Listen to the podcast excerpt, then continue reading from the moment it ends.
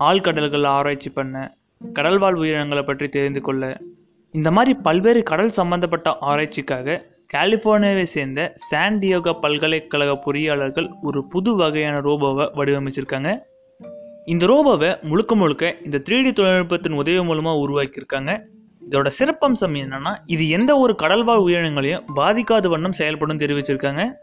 இதுக்கு தேவையான சக்தி எல்லாமே இதுக்குள்ளேயே பொருத்தப்பட்டிருக்கு. இது மற்ற ரோபோக்கள் மாதிரி இல்லாமல் ஒரு வித்தியாசமான முறையில் செயல்படுது. அதாவது நீரை உள்ள இழுத்து அதை வெளியே தன்வதன் மூலமாக இது நகருது. இது அதிவேகமாக நீரை உள்ள இழுத்து வெளியே தள்ள முடியும். அதன் மூலமாக இதால் ரொம்ப வேகமாக பயணிக்க முடியும் தெரிவிக்கப்பட்டிருக்கு.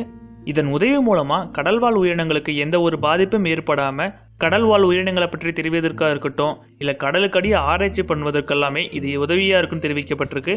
இதை ஸ்குட் ரோபோன்னு சொல்லி அழைக்கிறாங்க.